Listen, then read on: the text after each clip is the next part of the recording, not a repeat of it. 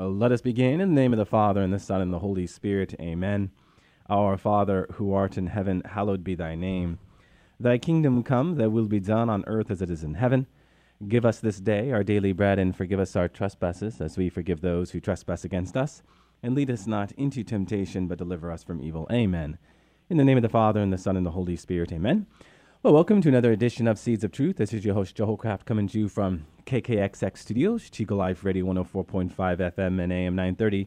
It is great to be with you another Monday evening where we continue our reflections into the great Christian thinkers. And if you are tuning in to this program by way of podcast, I just wish to continue to welcome all of you out there, especially those listening in the countries of Canada, Mexico, uh, Brazil, Argentina, Chile, uh, Portugal, France, Spain, Italy, India, South Africa. I continue to see all of you on the grid, and I really do want to welcome you. It is an honor that you are taking time out of your schedule, your busy schedule, to tune into Seeds of Truth Radio, where we reflect into Catholicism and the Catholic faith. So, again, thank you. And it is Monday evening, so I do have John O'Hara with me. John, great to have you with me another evening. Always nice to be here, and welcome to all of our podcast listeners.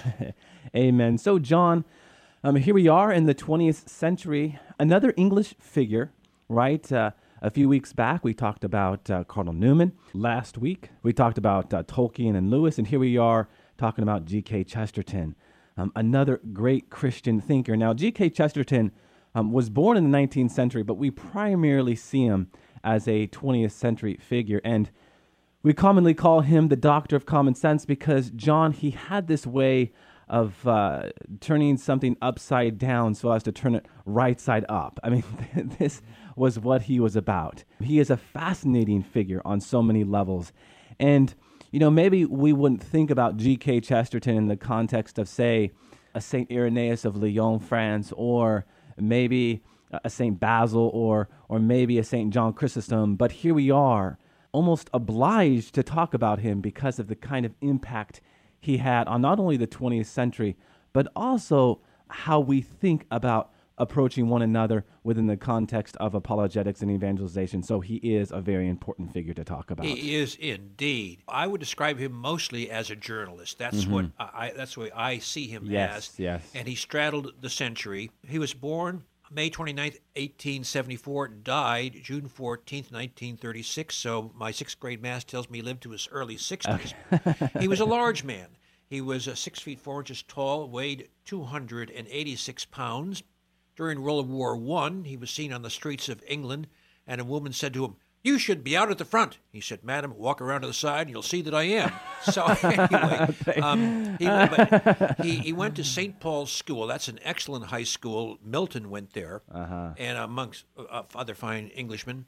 Then he went to an art school, the Slade School of Art in London, because he wanted to be a cartoonist type, artist type drawer. Mm-hmm. But he went into journalism and kind of wanted to be a cartoonist, but he went into writing, and that was his uh, vocation from there on. He wrote 4,000 essays, uh, 200 short stories, some poetry. Uh, he was a writer, mm-hmm. and, and mm-hmm. also he was a lecturer and a speaker. He made a fair amount of money. His estate, in current figures, was about 1.4 million pounds. Now convert that into dollars, and you can mm-hmm. it. So he he did all right. Yeah, yeah. And um, he was a, an excellent writer. And if I could just make a, a just a generalization, I think we had excellent writing all the way up through maybe the 1950s and then we had a drop off. But he was in the part where there was he had a lot of good company, mm-hmm. and some of his literary influences were Charles Dickens, Dickens and sure. then Hilaire yeah. Belloc, who was a compatriot of his, yeah. Thomas Aquinas, whom he wrote a book about, and uh, Thomas More, who was probably more of an example than uh, a writer that whose uh, style he, he, emulated. Yeah, you mentioned Charles Dickens, and he wrote a piece on Charles Dickens. And if any of you out there aren't Charles Dickens fans, I highly encourage you to read his piece. I actually think it's titled uh, Chesterton on Dickens, so pretty straightforward. If I could just mention, he was he was born. To, his parents were like loose Unitarians, and I'm not sure what Unitarians stand for. So anyway, but he began as a Unitarian,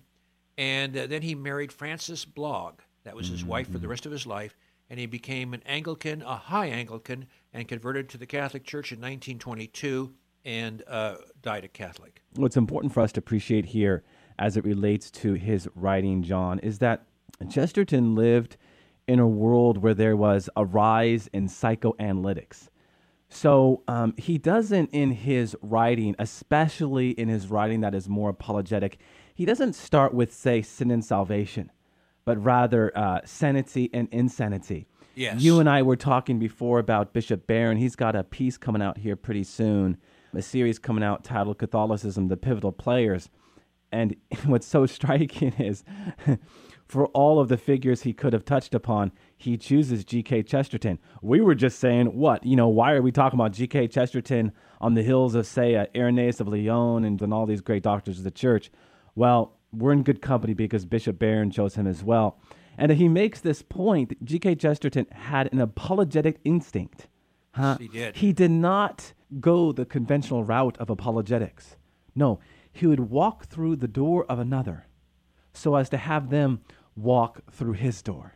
You see, this is what G.K. Chesterton was about. Yeah. Meeting them where they're at. Yes, essentially. C.S. Lewis said one of his uh, best books he read was Everlasting Man. Yes. That uh, was one of the things that brought him into Christianity. Yeah. And so, in that instinct, John, in meeting that person where they're at, he really is a forerunner to the new evangelization. It's interesting.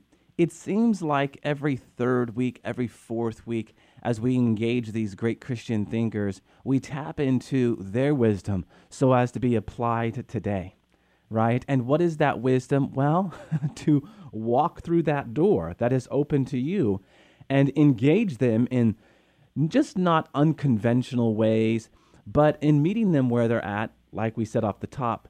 Turn what they are talking about upside down so as to turn it right side up so that they can begin to think in a new way, right? And this is very much what uh, G.K. Chesterton was all about. Now, one of the more famous pieces in all of Chesterton's brilliance is the sixth chapter of Orthodoxy, John, titled Paradoxes of Christianity. And for all intents and purposes, it really should be required reading for all critics of Christianity, especially um, those self anointed, enlightened folk who, kind of gazing back upon and down 2,000 years of dogmatic darkness, have figured out all that's wrong with uh, the Catholic Church and now eagerly want to expose its weaknesses. What Chesterton does is he describes that intellectual shortcoming and he shows, as he does in all of his works, once again, what appears to be something actually isn't what you think it is. And is this not what paradox means? Right? There's a reason why this chapter 6 in Orthodoxy is titled Paradoxes of Christianity because he does show how just not Christianity, but also Catholicism really is the fullness of Christian truth. And you can only come to appreciate that and, and understand that until you begin to think in a new way. The word paradox comes from the Greek that literally means contrary to expectation. Contrary to expectation. A statement that is seemingly absurd, yet really true. That's what paradox is all about. And of course, this is what makes up so much of Christianity. Fulton Sheen once said, to understand God, you have to first understand his mathematics. where, where there is loss, you have profit. Where there is a negative, you have a positive. Where there is weakness, there is strength. Where you have death, you have life.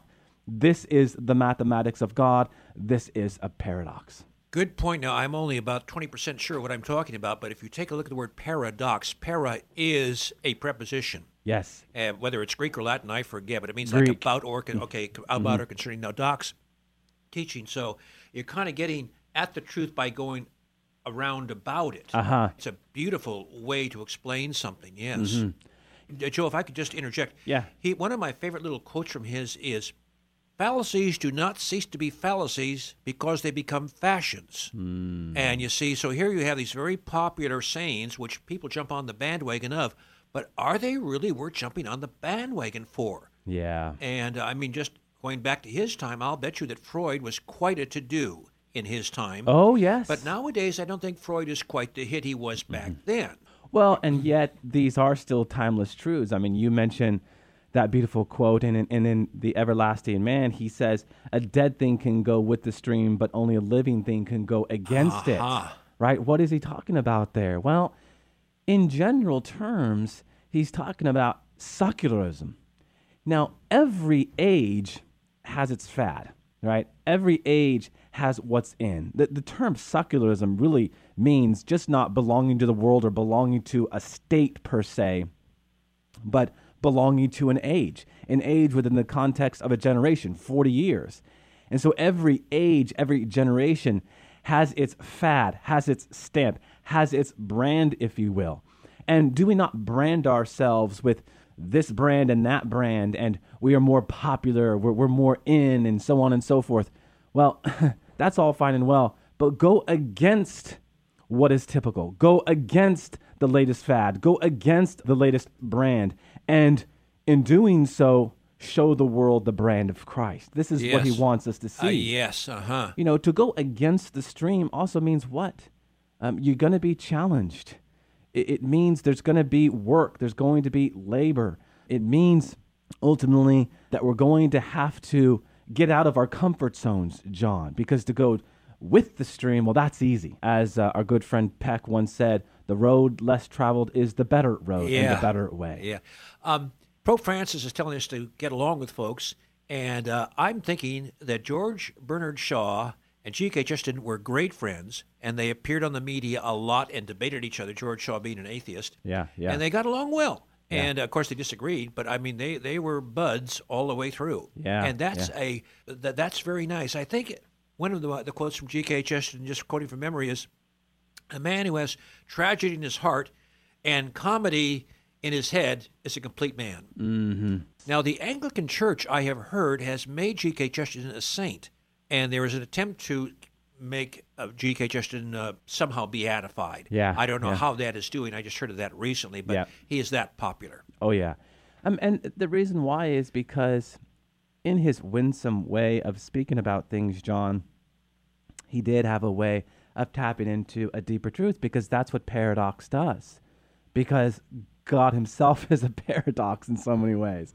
Um, how about some of these other quotes? What embitters the world is not an excess of criticism, but an absence of self criticism. What embitters the world is not an excess of criticism, but an absence of self criticism. What is he talking about here, John? Well, self knowledge. Self knowledge. We've touched upon this before. You know, by increasing in knowledge of those areas in our life, those faults in our life that are holding us back and experiencing, you know, the superabundance of, of God's joy, God's merciful embrace, we become the best version of who God is calling us to be. And so, ultimately, in self knowledge, we are made to be aware of the role that our mind has in our conversion. We should remember that the word for repentance, uh, the Greek word metanoia, its literal translation is a new direction, a new way of thinking, because a new way of thinking post encounter with Christ, right, leads to a new way of acting. So for G.K. Chesterton, he'd want us to see that our volitional acts, if you will, are conditioned to our cognitive apprehension. So the uprooting of our vices requires a thorough knowledge of our defects. And essentially, to be equipped with an interior knowledge of our defects is to allow us to, by the grace of God, grow in Christ. So when he's talking about uh, the real problem being an absence of self criticism, what he's saying is self criticism leads to a deeper understanding of who we are before God and our defects and how we can become stronger in God by uprooting those vices and consequently in his grace becoming the version that God is calling us to be. Yes, right.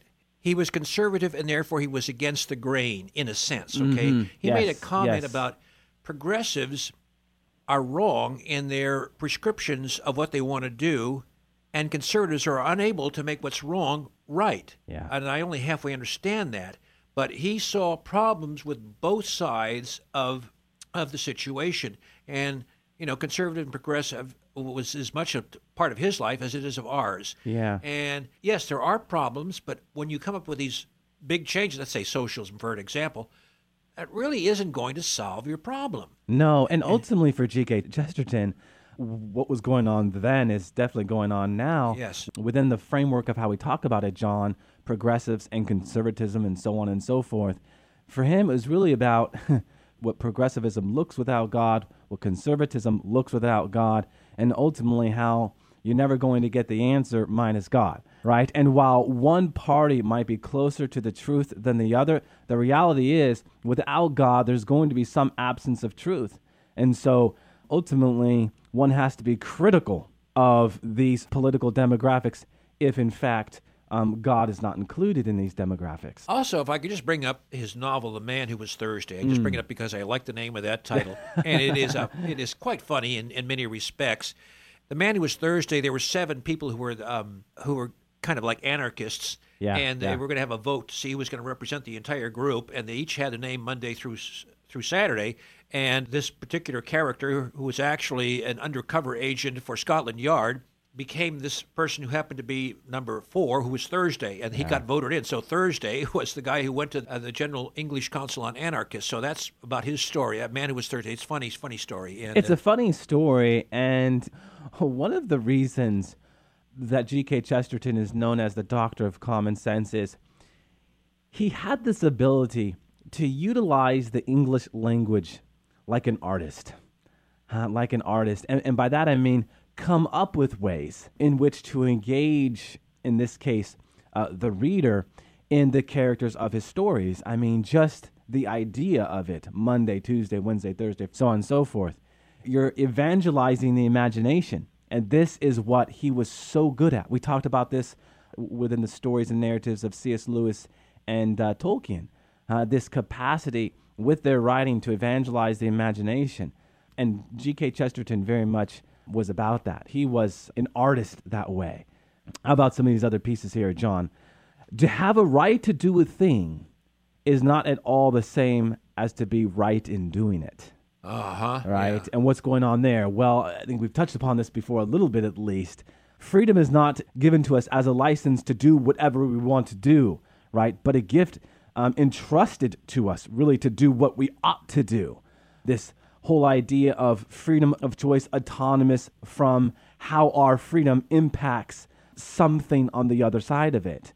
Uh, I often think of my son when talking about freedom, John and I can now really include my, my daughter in this uh, analogy, if you will, because she's also learning the piano. Um, do my children, are my children free to play the piano if they just walk over to the piano and strike the keys? Okay, yeah, they're free to do that, but are they really playing the piano? No, they're just striking keys. My children have been at piano lessons now for five, six years, John. They're young. And now to watch them play the piano and read music, oh, are they free, John, to play the piano? What's my point? Well, every freedom is caught up in an inherent discipline in whatever you are doing. In this case, playing the piano. You have to follow the rules and reg- regulations, the template, if you will, of how to play a piano. And only until you understand uh, the rules of how to play the piano are you going to be truly free to play the piano. Five, six years ago, were they free to strike the keys? Yeah, sure. But the real question is were they free to actually play the piano? No, they were not free. Um, now, and the ability to read music, they are free. And you can apply that to any discipline. Learning the language, right?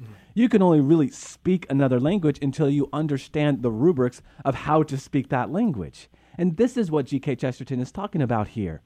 Just to be free to do something doesn't give you the right to do it. No. No, really, that's a very good analogy, Joe. Uh, I mean, the uh, the piano just striking the keys, and that got to him in so many different ways. Mm-hmm. The scientific method, great, but it only teaches you about the earth and the things that are on it. Mm. Mankind is a transcendent person. Yeah. Because you can hear sounds on earth, but that's not Bach and that's not Beethoven. Only a transcendent type of entity living on this earth could really come up with the Bach, Beethoven, and the piano pieces you're talking about. Yeah. And you've got to get beyond science in order to do that. And in order to get to music or anything great, you've got to get into what are the nuts and bolts of it. And mm-hmm. I think he realized that. And this stuff about I am what I feel like, well, that's true. However, how do you get how, how just how sensitive and serious and true are those feelings? You know, just because Yeah. you emote, that's not truth. That's just emoting. Yeah, that's an excellent point, John. And there's another character to this um, this relationship between freedom and applying the rules according to it. And that's the evangelical character of it. What do I mean? I'm thinking of my son right now who has just uh, learned how to play Canon D, right, which is a striking piece. And five years ago, if my son was just striking keys, would the person walking by or sitting on the couch nearby stop what he or she is doing to listen? No. But about three weeks ago, someone was in our home. My son was playing this piece, and he was talking to me. He just started playing. He stopped, looked over, and was almost mesmerized by what my son was playing. Yeah. Right? So there's this this quality, this dynamism, John, this forcefulness that it just it grips you. Yeah. And what is gripping you? Truth, beauty, and goodness. Exactly. Truth, beauty, and goodness. And G.K. Chesterton understood this well. Yes. Become the person God is calling you to be by applying those principles, which are the non negotiables, and ultimately open you up to be the person you are called to be. A bird is most free when it is flying, a fish is most free when it is swimming. Man, John, is most free when he is loving and loving in truth. Yeah. So important. Now, you know, there's a certain aspect of G.K. Chesterton which reminds me of Mark Twain. Mark mm. Twain was a stand-up comedian par excellence yeah. in his time and yeah, made yeah, a lot of money doing it. G.K. Chesterton was the same. He was quite funny. I guess you could call him a professional comedian of sorts, but certainly he was a, a raconteur and a public speaker of note, as was Mark Twain. So we have those two of them together. And um, humor gets your attention, and he could do that. He was funny. Not only did he have substance to say, but he could be funny. Yeah. And that's attractive. Yeah, it's interesting, John. You use the word attraction. The Latin root there speaks to, you know, what draws you in. And you put that within the context of faith, and rightfully so, it can become an extraordinary means of evangelization. Yeah, there is an actor uh, of some note who uh, goes about impersonating Mark Twain, and I've seen this guy twice mm. on stage. And mm. if I could, I just can't think of his name now, but if I did, you most of our listeners would know him. And Dale Ahlquist has impersonated um, oh, uh, sure. uh, G.K. Chesterton. Quite yeah. funny. And, you know, yeah, he puts yeah. on the uh, costume and the, he looks like him. And. Uh, he and that's a good method of evangelization that Dale Ahlquist has done. Absolutely. And, and the writings of G.K. Chesterton, there are, there are many. However, my own personal deal is Orthodoxy and the Everlasting Man would be two classics you may want to get to. And the Father Brown stories are quite good. Now, typical Father Brown story, this guy commits a crime, and Father Brown, the short story detective, finds out who it is. And he talks to this young man and he says, You know, you're going down the wrong path, young man. Look at some of these other criminals you've been associating with. See what they are. That's see where this is where you're going. What you need to do is you need to come back to Christ and the church and all that. And the young man says, "That's a very good point, Father. I think I will." So I mean, this might be a little bit slick, but um, that's the Father Brown that mm-hmm. I kind of like. You know, he's not only does he solve detective stories, but he kind of brings the culprit mm-hmm. back into the fold. Yes, he does. Yes, and he does a beautiful job of doing it. It's yeah. it's in those prose, John. It's in that narrative that allows the reader to engage deeper truths without even really thinking about it at times. If I could just bear off, one of my favorite writings of his is his poem on Lepanto. Oh, now that was a there was a massive, I would say, one of the great naval victories was October the seventh, fifteen seventy one, when the Christian fleet uh, defeated the um, Muslim fleet uh, in Lepanto, which is actually in a uh, gulf in near Greece, actually not too far from Corinth, about fifty miles west of the city of Corinth and they're a great naval battle, and, and, it took place in one day. I would rank this with Midway and uh, some of the other great naval battles of all time. I just would like to read the last stanza of this poem, about a 150 line poem. And here it goes Cervantes on his galley sets the sword back on the sheath. Don John of Austria rides homeward with a wreath. Mm. And he sees across weary land a straggling road in Spain, up which a lean and foolish knight forever rides in vain. And he smiles but not as sultans smile, and settles back the blade. But Don John of Austria rides home from their crusade. End of mm. poem. Cervantes was at the Battle of Lepanto and lost his left arm as a sailor. Don John was a brilliant admiral and a 24 year old kid who led this great victory. And I mean, the naval strategy was just perfectly set up, and they were the underdogs, and they won. Cervantes goes home to write the great uh, Don Quixote stories. Oh, of course. And yeah. uh, I just like the way that uh, this poem rhymes, which I like to see good order in poetry. And I just it's a it's a good good poem. It captures the, the heart of the man. Yes. Because as we talk about everything we've talked about up to this point, John, as we've talked about some of these religious themes, he was very engaged in the world. He was Yeah. very much in tune with what was going on around him.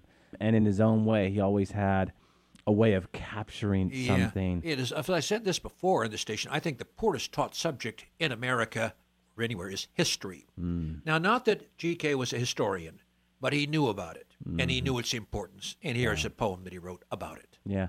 Well, and as we've talked about here on the radio program from day one, John, really, once you understand that history is not some series of chronological events progressing autonomous from man, but an event of freedom, then we will begin to understand history for what it is, right? The offspring of man deciding against God or for God, against this truth or for this truth, right? This is what lies at the heart of history.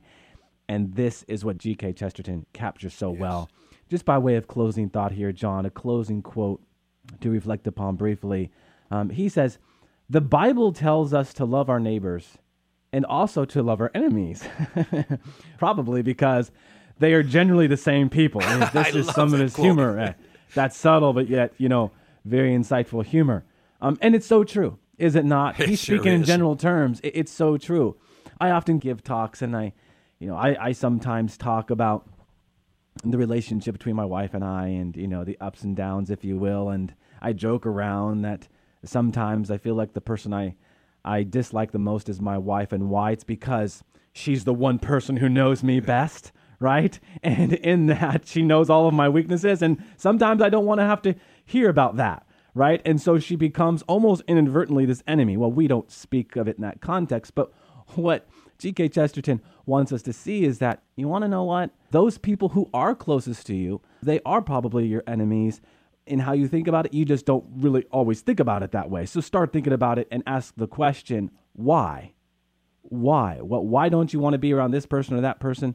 Because they probably rub you the wrong way. But if they rub you the, the wrong way, that is why Jesus Christ is calling Yes. you to love that person. Agape. Right. Yes, that's right. Sacrificial love. So, anyhow, I'm looking up at the clock, John, and we are out of time. So, why don't we go ahead and close with a word of prayer? In the name of the Father, and the Son, and the Holy Spirit. Amen. Hail Mary, full of grace, the Lord is with thee. Blessed art thou among women, and blessed is the fruit of thy womb, Jesus. Holy Mary, Mother of God, pray for us sinners now and at the hour of our death. Amen. All glory be to the Father, and to the Son, and to the Holy Spirit, as it was in the beginning, is now, and ever shall be, world without end. Amen. And God bless you.